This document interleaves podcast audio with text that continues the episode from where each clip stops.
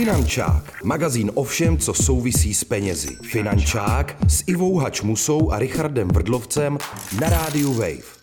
Ahoj, já jsem Richard Vrdlovec. A já jsem Iva Hačmusa a tohle je magazín Finančák na rádiu Wave. Mně se teď stala taková věc, eh, je to tak dva roky zpátky, že jsem našla takový ten barevný papírek post-it a na tom bylo napsáno zaplatit daně vykřičník. A mě v první chvíli napadlo, jaký daně, já žádnou danu neznám a snad nedlužím žádný daně peníze. Až potom, asi za půl minuty, došlo, že, jak už jste jistě pochopili, že jsem měla zaplatit daně. A právě o daních bude dnešní finančák. Bohužel. Ivo, slyšela jsi tu novou českou pranostiku? Jaká je, Richarde? Neznám asi. Březen na finančák vlezem. Mm, dobře. Takže jsme tady. Ivo, ty se potýkáš s daněmi jak? Jaký máš vztah k daním? Těšíš se na ně? No, moc se netěším upřímně, ale samozřejmě s daněmi se nějakým způsobem potýkat musím. Lépe řečeno, potýkala jsem se až do nedávna, protože už jsem asi deset let osoba výdělečně činná, samostatně výdělečně činná, takže jsem si dřív dělala daňové přiznání, respektive vždycky jsem poprosila jednu daňovou poradkyni, které jsem poslala všechno, co potřebovala a ona mi řekla, co kam mám poslat, ale uh, vlastně už druhým rokem jsem zvolila takzvanou paušální daň, k tomu se dneska ještě v podcastu dostanu dostaneme, takže já už vlastně s tím růžovým formulářem teď jako nemusím se nějak zaobírat a musím říct, že teda ta paušální daň mi všechno zjednodušila. Ty se máš. Já Byť. bohužel přiznání podávám, takže s růžovým trošku se mi z ní dělá špatně. Je pravda, žaludku. že jsem tě ještě neviděla v růžový barvě chodit. no a teď si pojďme poslechnout, co Iva zjistila v pražských ulicích, kde si udělala malou sondu do toho, jak to mají s daněmi ostatní. Já se musím přiznat, že tahle anketa byla trochu obtížnější, protože když jsem řekla slovo daně, tak eh, lidi trošku začali před mnou prchat. Možná si mysleli, že jsem z finančního úřadu. Já jsem Dan a je mi 21. A Dane, řešíš nějak eh, daně? Moc ne. Máš nějakou představu, kolik třeba na daních ti odejde, já nevím, jestli děláš nějakou brigádu nebo tak? No, já teďka, já nejsem student, já teďka jdu, uh, byl jsem student, ale neměl jsem žádný brigády. Má šedá ekonomika, co jsem měl většinou. A budeš to nějak řešit do budoucna třeba? Budeš si o tom třeba něco zjišťovat víc? Asi si myslím, že spíš nebudu nějak. Myslím, že to asi nebudu řešit teďka. Nenapadá mě, proč bych to měl řešit, teďka půjdu do práce a tomto za mě asi bude odvádět zaměstnavatel. Tak díky moc, to asi bude, nebo měl by. Hermína, 23 let. Jak řešíš daně? No, těžko. S tatínkem. Takže ti pomáhá tatínek. No zatím mi jednou pomáhal táta a letos to řeším sama a už je to trošku složitější. Ale asi jako hodně online a hodně od kámošů, co už mají zkušenosti. A máš nějaký povědomí o tom, kolik daní zhruba ti odejde každý měsíc nebo rok? Víc, než bych chtěla. Ale uh, no asi, asi tak třeba 30% ne, to bude. No přibližně 30%. A plánuješ teda někdy, že by si ty daně třeba řešila úplně sama? No, asi ne, protože bych se hrozně bála, že něco fakt hodně, hodně zkazím a nebylo by to příjemný. Roman, 25. A Romane, jak ty řešíš daně? Nebo jsi zaměstnaný, nebo jsi... Studuju. A dělám si vždycky daňový přiznání po konci, na, na začátku dalšího roku a většinou mi to v květnu vrátí. No, tak to je skvělé, že tě vrátí. A to přiznání si jako děláš sám? Mamka mi s tím pomáhá. Tu máš hodnou mamku. a... to dělá sama, tak to vždycky dělá i za mě ty daně, takže... Takže mamka tomu rozumí, takže to máš dobrý. Jo, jo, jo, ještě tady, tady tomu účetnictví rozumí, no, takže dobrý. Uh, tak já jsem Berenika, uh, 23 let a, to, a jsem studentka. A Bereniko, jak řešíš ty daně? Uh, já popravdě řečeno jsem vždycky to nějak jako řešila se svým zaměstnavatelem, aby mi poradil, ale nějak jsem to potom nechala jako trošku bejt a pak jsem to dělala jako na nějakou poslední chvilku, takže tak jako horko těžko se v tom neorientuju, spíš bych řekla. A máš do budoucna v plánu se třeba lépe orientovat v daních? Já bych hrozně ráda, protože teďka to budu řešit mnohem víc, protože budu na nějaký jako živnostenský list spíš jako pracovat a jak tomu vůbec nerozumím, tak se toho trošku bojím, jak to jako udělám všechno. A, takže určitě bych ráda si o tom nějak víc uh, poinformovala. Finančák, magazín o všem, co souvisí s penězi. Finančák. Mě by zajímalo, co si o tom myslí odborník. Odbornice, její ekonomka Aranka Bergnerová, která působí jako vysokoškolská pedagožka, přednáší o českém a mezinárodním zdanění a kromě toho spolupracuje na forenzních auditech. To znamená, že identifikuje a poukazuje na nekalé jednání třeba zaměstnanců, firem nebo i zastupitelů poradí nám, jak nějaký daně ulej do zahraničí. Dobrý den. Ahoj, Aranko. Vítáme vás. Ahoj. Tahle ta anketa, jak na vás působila, překvapilo vás něco? Asi úplně ne, protože tím, že eh, přednáším na vysoké škole a jsem se studenty nebo s mladými lidmi, bych řekla, v intenzivním kontaktu, tak eh, ty názory slyšívám nebo vidívám. Na druhou stranu faktem je, že já přednáším pro studenty, kteří už nějakým způsobem se těm daním tedy ať více či méně dobrovolně chtějí věnovat. Kdežto ta anketa určitě byla mezi mm, lidmi, kteří nemají třeba o daních, o ekonomii vůbec žádné povědomí. Takže nepřekvapila, je to milé a je vidět, že to spektrum je široké. Co si myslíte třeba o tom, že několika lidem z té ankety to daňové přiznání dělá tačka nebo mamka. Je to běžné? Určitě je to běžné, pokud taťka nebo mamka mají, um, řekněme, kvalifikaci, kompetenci pro to, tak proč ne? A já bych to teď chtěla vzít ještě úplně od píky takzvaně. Co jsou vlastně daně? Proč je musíme platit a kam moje daně jdou? No to by mě zajímalo.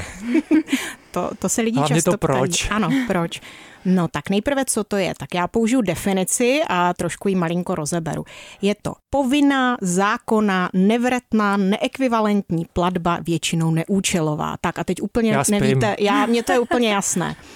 V podstatě to znamená, že je to dané zákonem, že vy si nemůžete rozhodnout, jestli ta vaše koruna půjde na školství nebo mm, na nějaký jiný účel. Eh, zrovna tak eh, si nemůžete říct, tak já jsem zaplatil desetkrát víc co soused, takže očekávám, že služby, které mi stát poskytne, budou desetkrát větší a rozsáhlejší. Tím mám na mysli to neekvivalentní. Je to platba do státního rozpočtu. V širším kontextu nebo obsahu to není jenom to, co se nazývá daň, jako co má slovo daň ve svém názvu, ale je to třeba sociální pojištění. Nebo když jdete do kina a odvádí se poplatky fondu kinematografie, myslím, že je to 1%, jestli se nemýlím. V podstatě je to taky jakási platba, která eh, nakonec jde do nějakých veřejných rozpočtů. Mně se na tom líbí, že vlastně to je solidární, to znamená, Každý platí daně podle toho, kolik si vydělá, jestli tomu dobře rozumím, ale čerpají z toho i ti, kteří třeba nic nevydělávají. Tam se dostáváme k té druhé části otázky a to je vlastně k čemu se ty daně použijí. Určitě si asi dokážete představit školství, policii, soudy nebo třeba armádu, což v kontextu posledních dnů dostává ještě úplně jiný rozměr. A nebo jinak, proč je to tak komplikovaný? Proč nemůže být jedna daň? Já jsem eh, četl, že na Novém Zélandu před 15 lety udělali reformu a daňový přiznání vypadá tak, že na jedné stránce je napsaný, kolik jste si vydělali, krát 15% nebo 20%, já nevím, rovná se daň. Tohle to člověk vyplní, odevzdá, případně zaplatí. No, zaprvé protože tady nemáme jenom daně z příjmu, řekněme, že to je jedna kapitola, máme tady třeba ještě nepřímé daně, což jsou daně ze spotřeby, já je nazvat už je to DPH, nebo jsou to spotřební daně, které naopak vlastně cílí na to, aby podporovali nějaké chování nebo jednání, anebo řekněme penalizovali spotřebu něčeho, co pro tu společnost není až tak přínosné. A co se týká u těch daní z příjmu, já vám rozumím a souhlasím. Na druhou stranu vy těmi daněmi chcete opět, a těmi třeba těmi přímými, nějaké chování lidí podporovat a nějaké ne. To znamená, když to řeknu úplně laicky, chcete třeba podporovat to, aby lidé měli děti, protože jsou to budoucí daňoví poplatníci nebo ti budoucí, co budou živit vás, až postupně zestárnete.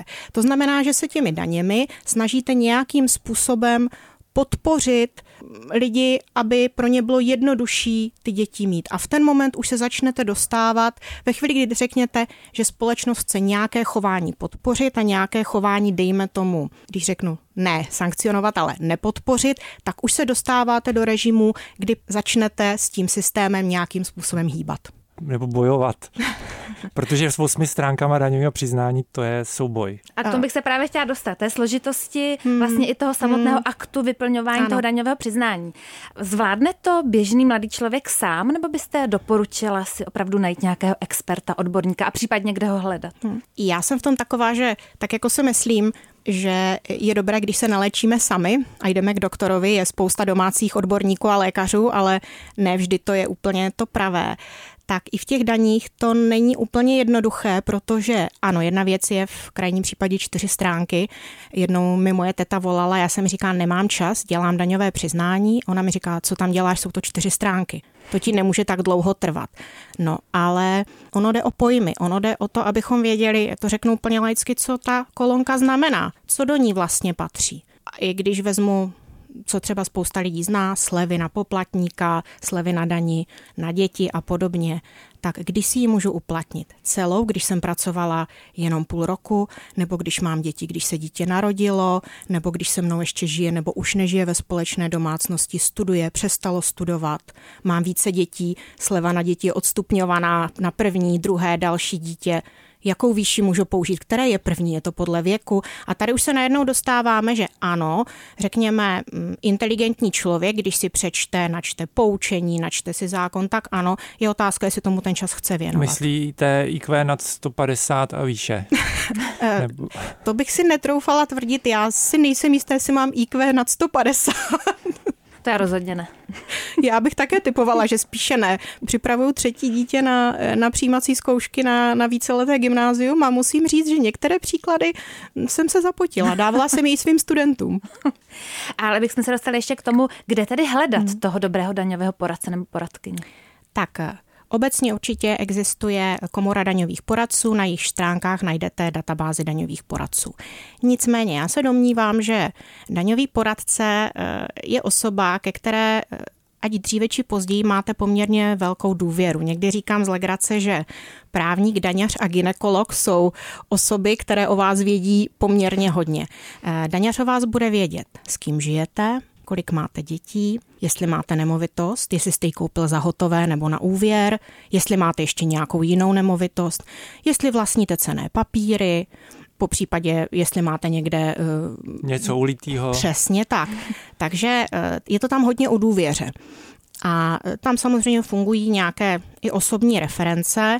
To, co bych asi já řekla obecně, že je dobré, mně se rozsvítí červená kontrolka kdykoliv, z jakéhokoliv oboru, má někdo vždycky hned na všechno odpověď. Protože si myslím, že jak daně, právo se mění, mění se judikatura, mění se ty zákony, mění se třeba účetní postupy, mění se nějaká mezinárodní legislativa.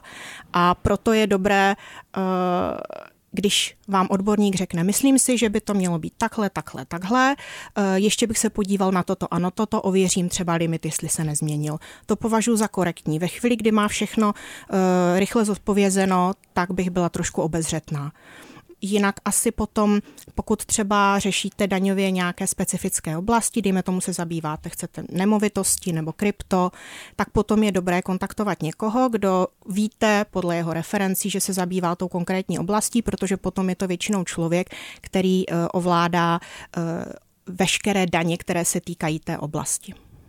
A když přece jenom člověk se rozhodne, že má tolik sebevědomí, že to zvládne sám, existuje taková eh, zvláštní městská legenda nebo mýtus, že finanční úřad jde eh, pouze po takzvaně velkých rybách a takový ty běžný občany, ty živnostníčky nechává na pokoji. Fakt jsem to slyšela už mhm. z mnoha míst. Je to pravda? Jak moc se nevyplatí švindlovat s daněmi? Přání otcem myšlenky. Ano, ano já si, přesně tak a ty, bych to řekla. Ty velký podnikatele zase si říkají, ty půjdou po těch malých, protože my budeme moc komplikovaný. Přesně tak. tak uh, já se domnívám takto. Jdou po všech. Uh, když, uh, když bych byla na pozici finanční zprávy, tak samozřejmě svoji kontrolní činnost z principu zaměřím na nějaké velké věci, velké podniky, mezinárodní transakce, protože tam ten případný daňový únik, respektive daňový doměrek může být větší. Takže z hlediska efektivity bych s tím uh, souhlasila. Nicméně, od doby, kdy máme například kontrolní hlášení, tak se velmi dobře párují veškeré jednotlivé faktury a nedělejme si iluze, prostě ty věci jdou dělat automatizovaně a já bych byla velmi ostražitá v tom očekávat, že se mi finanční kontrola vyhne.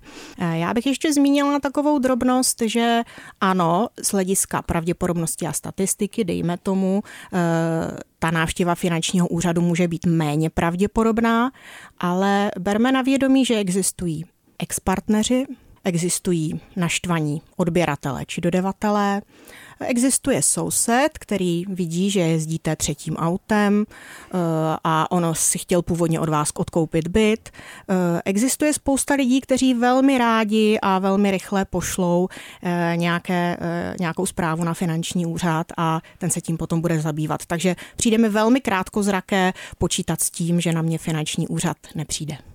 A co když je člověk poctivý, ale udělá nějakou chybu, protože nikdo není neomylný. Hmm. A mně třeba osobně se stalo, ještě když jsem uh, ty daně měla na starosti před tou paušální daní, takže mi najednou přišel dopis finančního úřadu. Já jsem se úplně vyděsila a bála jsem se nějakého strašného penále. Nakonec stačilo tam jenom zavolat. Eh, hmm. S paní úřednící jsme si vyměnili pár informací, já jsem doplatila několik tisíc a všechno bylo v pořádku. Nebylo to tak zlý, jak jsem si hmm. myslela. Ale co teda, když člověk udělá tu chybu? Opravdu hrozí hned nějaký velký postih? Takhle, když už jsem si vědom nějaké chyby, tak v prvé řadě nezavírat přední oči. To vám řekne kdokoliv v jakéhokoliv oboru. To znamená jít teda za daňovým poradcem, jít se poradit, pokud vám přijde už ten dopis s modrým pruhem, tak mu ho pokud možno dát přečíst, protože ne vždy je to pro nás pochopitelné, co se v něm píše ale moje zkušenost je taková, a čímž neříkám, že to tak musí být ve 100% případů, ale že ti finanční úředníci jsou ve směs. Přístupní, vysvětlí, řeknou, co se stalo, pokud tedy eh, vy s daňovým poradcem naznáte, že opravdu došlo na vaší straně k chybě, doplatíte daň. Eh, ano, jaké si tam sankce jsou tam možné, eh, v zásadě existuje 20% penále z doměřené daně, to je to, co umožňuje zákon, je tam potom nějaký úrok z prodlení, který se počítá z reposazby, což je dneska asi jeden, něco přes 11%. Oni vlastně i v určitých případech můžou to penále odpustit můžou, dá se tam dát eh, žádost a podobně, takže já z mé zkušenosti, co jsem viděla, tak třeba zdravotní pojišťovna ta vám za jakoukoliv pozdní platbu automaticky tam vlastně předepisuje penále. Eh, u té finanční zprávy většinou tam něco je, ale u těch malých, eh, malých podnikatelů to není v takové míře, pokud opravdu to jejich jednání není nějaké zásadní, dlouhodobé a kontinuální. Aranko, co lidé, kteří ještě studují a třeba chodí na brigády, musí taky si podávat daňový přiznání, nebo jak je to? Studenti jsou poplatník jako každý jiný, v tom smyslu, že podléhají úplně stejným eh, daňovým předpisům, limitům, principům. Eh, student, eh, to, co má třeba výjimku, je, že si může uplatnit navíc slevu na daní jako student. To znamená, že nejen jako základní poplatník, to je nějakých 24, teď vám ani neřeknu přesnou částku, já si nikdy nepamatuju, protože jak se to tolikrát měnilo. No a to tady máme odborníka. No, a co my obyčejní lidi? Víte co, já, protože za těch 25 let, co se věnuju daním, tak se tyhle věci mění opravdu, neříkám, že zrovna sleva na daní, ale speciálně třeba zálohy na sociální, na zdravotní, takže já si to tady najdu a klidně vám ji řeknu v těch podkladech, ale přijde mi, že to není úplně to gro, jestli ta sleva je 24 840 nebo 27 840, protože nám rostla a na studenta 4020, eh, tak vám to moc tu přidanou hodnotu asi nedá. Takže v tomto smyslu ten student uh, si může eh, uplatnit vyšší slevu, ale jinak podléhá úplně stejným principům. To znamená, ten student buď může být zaměstnaný na pracovní poměr, nebo může být zaměstnaný na, na základě dohody třeba o provedení práce nebo dohody o pracovní činnosti, nebo může být osobou samostatně výdělečně činnou. V tomto případě, pokud je student na denním studiu, tak to bude jeho vedlejší činnost vedle studia. Já když to poslouchám, tak mám chuť se stát influencerem a, to odjet, a odjet ale do daňového ráje, kde si nebudu muset pamatovat všechny tyhle eh, pojmy a výjimky. No, jak říkám, je to stejně jako s tím lékařem. Taky si asi nepamatujete, co všechno vám může být a jaká vám může různě být stanovena diagnoza a proto jdete a za tím praktikem, aby vám řekl, případně vás poslal za nějakým odborníkem na vyšetření. S daněma je to podobné. Já vám samozřejmě přeju, abyste se hned, jak tady skončíme, nasedl do letadla a jel se válet na pláž. E, nicméně... E, na virtuální jsem myslel. Jo, tak já vám přeju i tu, i tu live, pokud by to bylo možné samozřejmě, ale e, tam jde o to, že mnoho lidí má představu, že daňový ráj znamená že si zaregistruju společnost, takzvaně offshore, někde na Bahamách nebo na Kypru nebo mm, Panenské tam, tam. ostrovy, ano. přesně tak. Jednou za rok tam zajedu s manželkou či partnerkou, popím tam ty koktejly a nebudu platit žádné daně. Já vás klamu, takhle úplně to nefunguje.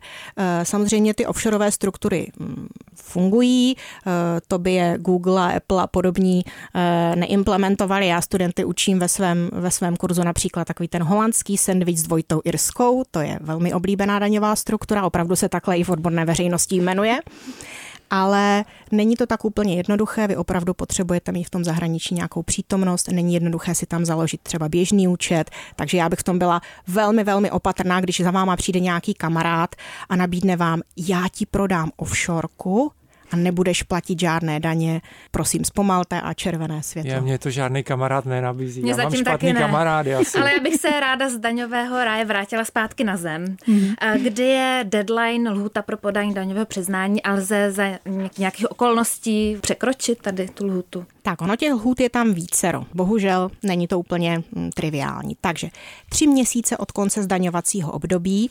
Eh, teď se teda budu zaměřovat na fyzické osoby, úplně pominu, že můžou být nějaké právnické, které mají hospodářský rok a podobně. Takže čistě ty fyzické, ať to zjednodušíme. Takže tři měsíce od konce zdaňovacího období, to znamená letos to vychází na 1. dubna 2022. Eh, pokud podáváte přiznání elektronicky, což možné je, tak se ta lhuta prodlužuje o měsíc, to znamená letos 2. 5. 2022. To je dobrý, to jsem nevěděl. No vida. Může... Já mám měsíc k dobru. Jestli vám to k něčemu bude, tak, tak jo. A nebo potom uh, splatnost vlastně té daně, ta je při tom podání toho daňového přiznání. Takže tam. To, co ještě je možné, pokud vám přiznání zpracovává daňový poradce, tak pak je to 6 měsíců. To znamená letos 1. 7. 2022. Takže záleží, ve které té skupině jste. Už tady padlo slovo influencer, neboli člověk, který se živí tím, že na sociálních médiích prodává svou osobnost a občas spolupracuje s nějakými značkami, propaguje je. Tak jak to vlastně mají influenceři? Jsou to obyčejní lidé jako my, musí platit daně? Určitě jsou to obyčejní lidé jako my, určitě musí platit daně. A zase říkám, není to nějaká specifická oblast v tom smyslu, že by měla nějaký speciální režim. Prostě eh, tak jako každá jiná činnost naše eh, se nějakým způsobem napasuje navazuje na ty, řekněme, definice a, eh, a pojmy, které v tom zákoně jsou. Takže my jsme se bavili, jsou tady ti influenceři, kteří můžou mít například eh, příjmy z reklamy, nebo že hm, poskytují nějaké svoje, já to řeknu know-how, nějaké hm, výtvory písně nebo básně nebo cokoliv takového. Můžeme obchodovat s kryptoměnama, takže to všechno vlastně spadá a je nutné danit. Nicméně každá z těch oblastí potom už se daní poněkud jinak podle toho, pod co se podřadí. Takže třeba nevím, to obchodování s kryptoměnama, to je takový teď v poslední době i moji studenti, někteří obchodují, tak eh, tam je to třeba specifické, protože ač z toho názvu bychom si mysleli, že je to měna, tak to měna není. Je to takzvané jiné nehmotné aktivum, to znamená, že zdaňujeme příjmy minus výdaje. Zní to úplně jednoduše. Ale v praxi to samozřejmě není tak jednoduché, protože se nakupují a prodávají desetiny, setiny bitcoinu a kdybyste to měl evidovat, není to úplně. Mně se z toho úplně zatočila hlava, tak aby šla teď něčemu já, jednoduššímu. No já už jsem si z toho vzal ale krásný poučení. Jaký? No nekupovat bitcoiny. okay. Dobře, tak můžeme k těm influencerům. Tam je to ale podobné, protože můžete mít příjmy z reklamy a ve chvíli, kdy máte příjmy z reklamy, často se mi stává, že lidé říkají, já dostávám málo za něco, nebo tak občas. To je, to je něco, co ani do daní vůbec se tím nemusím to zabývat. Nikdo neuvidí. To nikdo to neuvidí, nikdo přesně tak. Ale uh, ten zákon nám třeba říká, ano, příležitostné příjmy do 30 tisíc ročně jsou osvobozené. Nicméně, ta příležitostnost je opravdu příležitostná. A ve chvíli, kdy mám třeba smlouvu s Googlem, eh, s nějakým AdSense nebo s něčím podobným, tak v ten moment vlastně mám nějakou rámcovou smlouvu, která, řekněme, že vytváří kontext eh, soustavnosti. Eh, paušální daň tady několikrát mm. padla. Pro koho je dobrá a jaké jsou její výhody, přednosti? Mm. Určitě je to dobrý směr, kterým se eh, vydávají naši zákonodárci. Eh, je pro někoho, kdo má, kdo má příjmy ze samostatné výdělečné činnosti, takže živnostníci, umělci třeba, hm, můžou to být nějací poradci. A s tím, že ovšem ty příjmy jsou do milionu ročně a ostatní příjmy vlastně mají uh, maximálně uh, do 15 tisíc. To znamená, že tam je opravdu si nutné i sledovat, jestli mají čistě a výlučně příjmy z samostatné výdělečné činnosti nebo ještě nějaké jiné. Pokud i nějaké jiné, tak je potřeba se dívat na ty hranice v tom, v tom zákoně. Musí to být nepláce DPH, což ale většinou uh, jsou. V zásadě se to uplatní tedy na ty příjmy z té samostatně výdělečné činnosti, ale eh, tam zase je potřeba si uvědomit, že je to nějaká částka, dneska je to něco přes 5000, eh, 5994 korun měsíčně a zahrnuje to vlastně tu platbu sociálního, zdravotního pojištění a daně. Eh, já, když jsem, když to vlastně implementovali do, do českého zákona, tak jsem dělala nějaké výpočty pro nějaký článek a mně z toho vycházelo, že Určitě se to nevyplatí eh, těm osobám samostatně výdělečný činným, které používají výdajové paušály 80%, což jsou například eh, zemědělci eh, nebo řemeslníci. U osob, které používají videové paušály 40%, což jsou právě nějací umělci a podobně, tak tam eh, se to eh, naopak spíše může vyplatit, ale je potom samozřejmě otázka jejich konkrétní situace, kolik mají dětí, jestli mají nějaké ještě odečitatelné položky a tak. U osob eh, samostatně výdělečně činných, kteří používají paušál 60%, tak tam potom je to opravdu už na tom konkrétním spočítání, jak to u nich bude vycházet, jaká je ta jejich situace situace. Jeden z respondentů naší ankety vyjádřil obavu, že um, daně jsou moc složité a že by se radši nechal v budoucnu zaměstnat. Je to opravdu tak? Je být zaměstnancem pohodlnější, než být osobou samostatně vydělečnou? Hlavně státním zaměstnancem, tam je největší pohoda. No, v tomto smyslu určitě ano. Protože když jste zaměstnanec, tak ten zaměstnavatel vám strhává zálohy na daň a po konci zdaňovacího období vám udělá takzvané roční zúčtování daně, kde vám zohlední nějaké odečitatelné položky, což můžou být pojištění, mm, penzijní připojištění, odečet úroků, dary, zohlední vám veškeré slevy na daní, kterému případně doložíte a buď vám přijde přeplatek nebo něco doplácíte. Ve většině případů těch zaměstnanců tam bude přeplatek, protože ta záloha je většinou vyšší a navíc tam mají ještě ty další odečitatelné položky. Je to pohodlnější. Zároveň jako zaměstnanec samozřejmě máte jakési krytí zákonníkem práci, je to pro vás jakási jistota. Takže záleží na každém, co je pro něj přijatelnější, příjemnější. Další jistota, kterou máme, je, že náš podcast Finančák se blíží ke konci. Moc krát děkuji paní Arance Bergnerové, že byla naší hostkou. A kdybych měla schrnout dnešní Děkuji podcast, bylo by to eh, lidi, buďte poctiví, plaťte daně a nebojte se nechat si poradit. A Finančák z toho bude mít radost. Přesně tak. My s Richardem se tady pro dnešek loučíme a ahoj.